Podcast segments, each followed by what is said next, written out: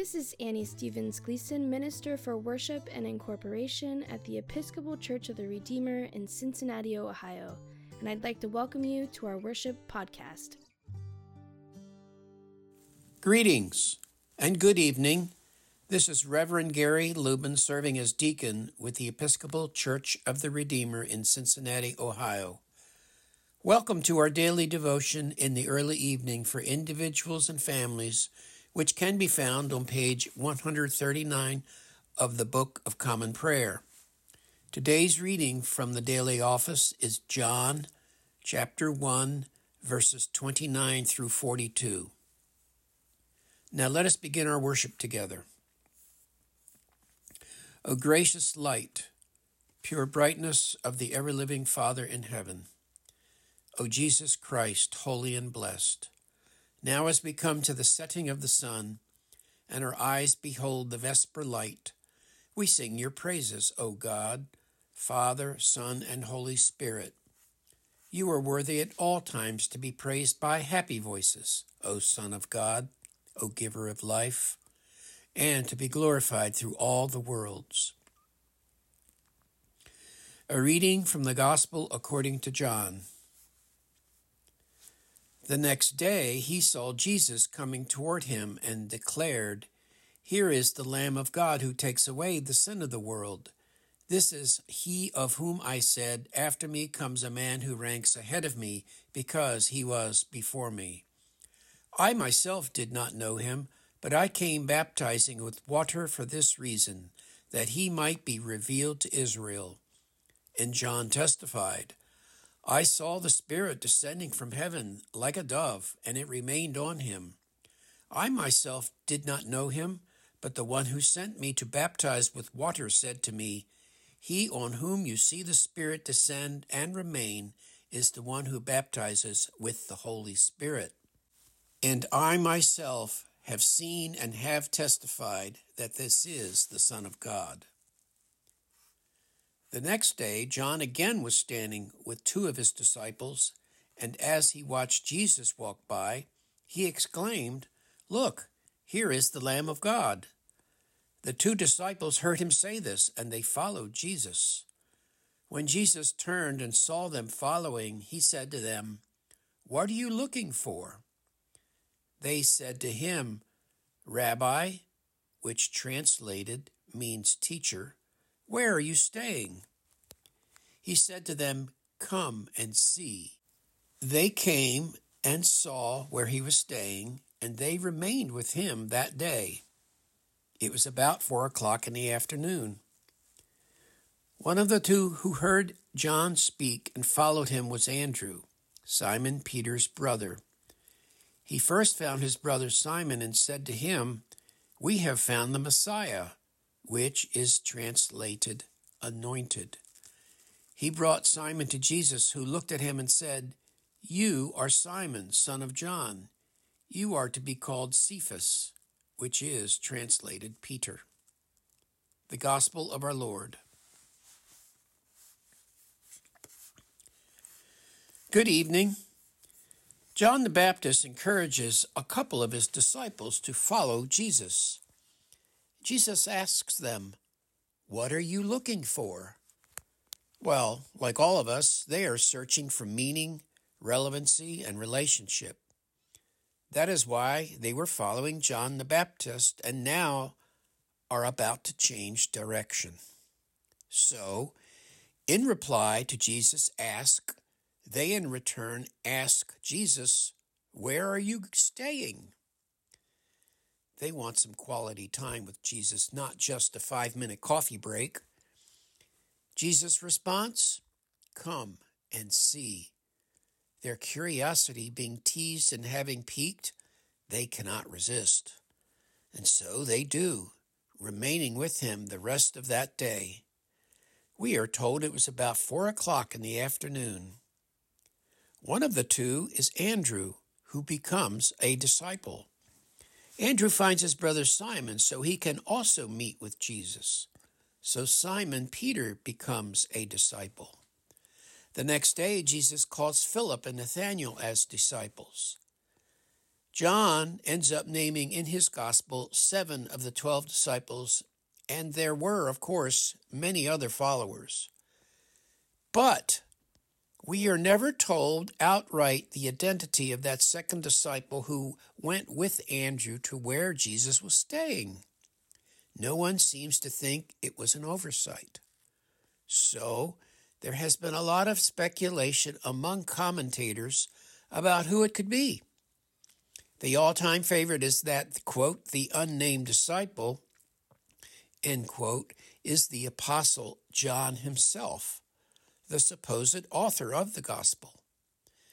This is a popular idea because John never refers to himself by name, instead, referring to himself at least five times elsewhere in the Gospel as, quote, the disciple whom Jesus loved, end quote. But if that is the case, why did the writer of John not use that terminology this time as well? Others offer that today's unnamed disciple is Philip. Even Thomas has been suggested, but many doubt it. Looking through the lens of the present time and place, I cannot help but notice the underlying assumption is that the unnamed disciple is a he. Well, let's think outside the box for a minute. What is this person's preferred pronouns?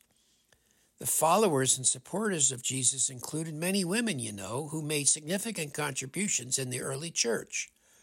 One notable being Mary Magdalene who is known as the apostle to the apostles. Could it be Mary Magdalene who goes unnamed? Or one of the many other women who followed Jesus? After all, many women in the scriptures go unnamed. Could it be a person who wished to remain anonymous for some crazy reason? Or maybe whoever this was with Andrew did not like what Jesus had to say and never wanted to join up or was not chosen because they had an unsatisfactory resume. Aha! Perhaps this is a deliberate literary device inviting us into the story. Even if not, it has the same effect, you know. Obviously, it worked on me. So, yes, I do wonder. By proxy, we are invited in here and now by Jesus to come and see. Like I said, we can only wonder. And gosh, and what did they talk about for that day in their one on one chats with Jesus? We can only imagine. But what would we want to talk about? The pandemic? Politics? This year's election? Oh my God polarization, the economy, sanctity and quality of life, the sanity and quantity of life, complain, give thanks, or otherwise express gratitude? How about inclusion, exclusion, privilege, compassionate love, grace and mercy, justice, sacrifice, salvation, Life abundant and everlasting? How about leadership of women in today's church? Inclusivity? LGBTQ plus issues?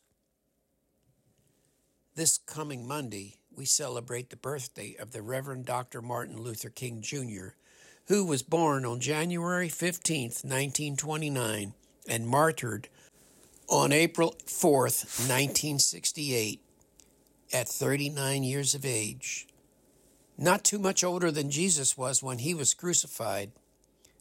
The good die young. Should we talk about King's legacy? In his letter from a Birmingham jail, King wrote, Injustice anywhere is a threat to justice everywhere. You may have heard this well known quote before, but King waxed eloquently poetically and with great insight. He continued, We are caught in an inescapable network of mutuality, tied in a single garment of destiny. Whatever affects one directly affects all indirectly. Gosh, let's talk about that.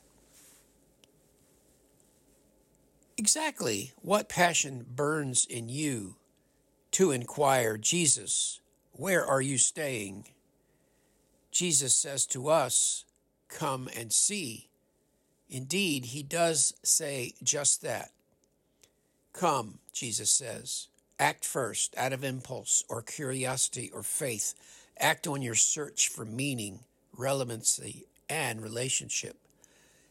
Maybe even throw caution to the wind. Take a risk. Try Jesus out. Try Jesus on for size. Or would it be really refreshing and insightful to try Jesus out again for the first time? Then see. Jesus says, Stop, look, listen, and learn. What an invitation from Jesus to act first and then ask questions later. That is exactly what Jesus is asking us to do by saying, Come and see. Take a leap. I guess if I had a conversion experience, it was like that. As an engineer, I tried to analyze and evaluate issues of faith. I came down with analysis paralysis trying to figure out God. And go, go figure, or not, as it were. Exasperated and worn out, I surrendered. In a leap of blind faith, I made a personal decision. Well, I guess it was my decision. God only knows, right? To just do it. Belief transcends analytics. Jesus is throwing a quote, coming as you are banquet, end quote, inviting us to come with all our questions, all our doubts and foibles of faith, and all of that. Then to see, to discover your calling, what it will look like and sound like. Come as you are to discover what, at four o'clock in the afternoon at the end of that day, you would have never imagined at the beginning of that day. And hey, if you haven't already, you're invited to come by and see us sometime at Church of the Redeemer. It's one of those places where Jesus hangs out in a meaningful way. But just don't take my word for it. Stop by for some searching for relevancy, meaning, and fellowship, including delicious homebrewed coffee or hot chocolate at 2944 Erie Avenue. Our website is www.redeemer-cincy with a y.org. www.redeemer-cincy.org.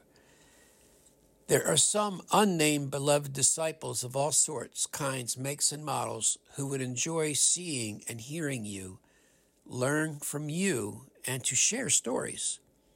You are invited. Hey, come and see. You know, we are now in the season of Epiphany, immediately following Christmas, as we recognize the message of Christ being revealed to the entire world in a very inclusive manner to all people, all of us. God's love, grace, and mercy abounds. So we might inquire where might we discover this Christ in this day and age? Howard Thurman had an idea or two about that. Thurman wrote a beautiful poem titled The Work of Christmas published in his book titled The Mood of Christmas and Other Celebrations. And it goes like this The Work of Christmas.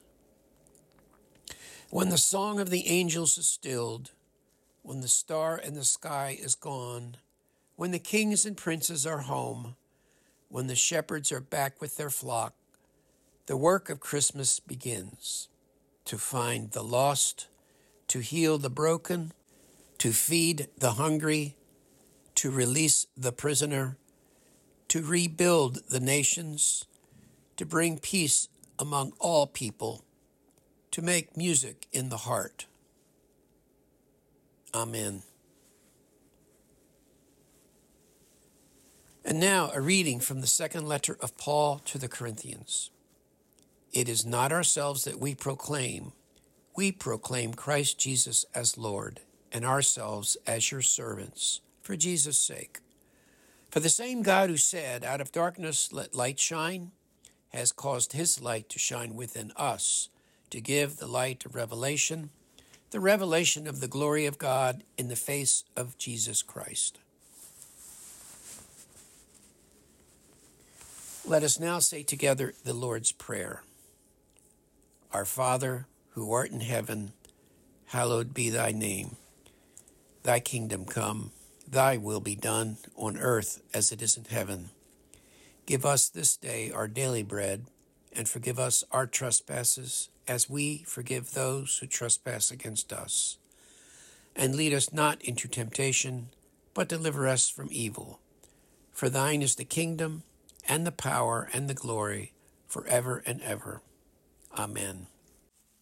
And now the collect for the first Sunday after Epiphany.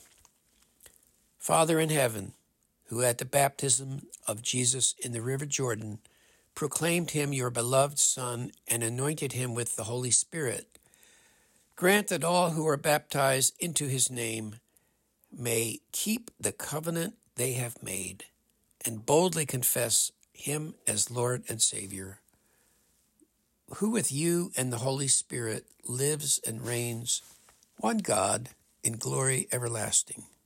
Amen. Let us now take some time, pausing our worship together if we want to do that, to offer up our prayers of intercession, thanksgiving, and praise for the world, for the church, for our national life, for the social and natural orders, and for family and personal life in particular for those who are suffering and those who have died. And now the collect for the human family, which can be found on page 815 of the Book of Common Prayer. O God, you made us in your own image and redeemed us through Jesus, your Son. Look with compassion on the whole human family Take away the arrogance and hatred which infect our hearts. Break down the walls that separate us, unite us in bonds of love, and work through our struggle and confusion to accomplish your purposes on earth, that in your good time, all nations, all peoples of the earth, the one human family may serve you in harmony around your heavenly throne. Through Jesus Christ our Lord. Amen. And now let us say together the collect for social order and social justice, which can, which can be found on page 823.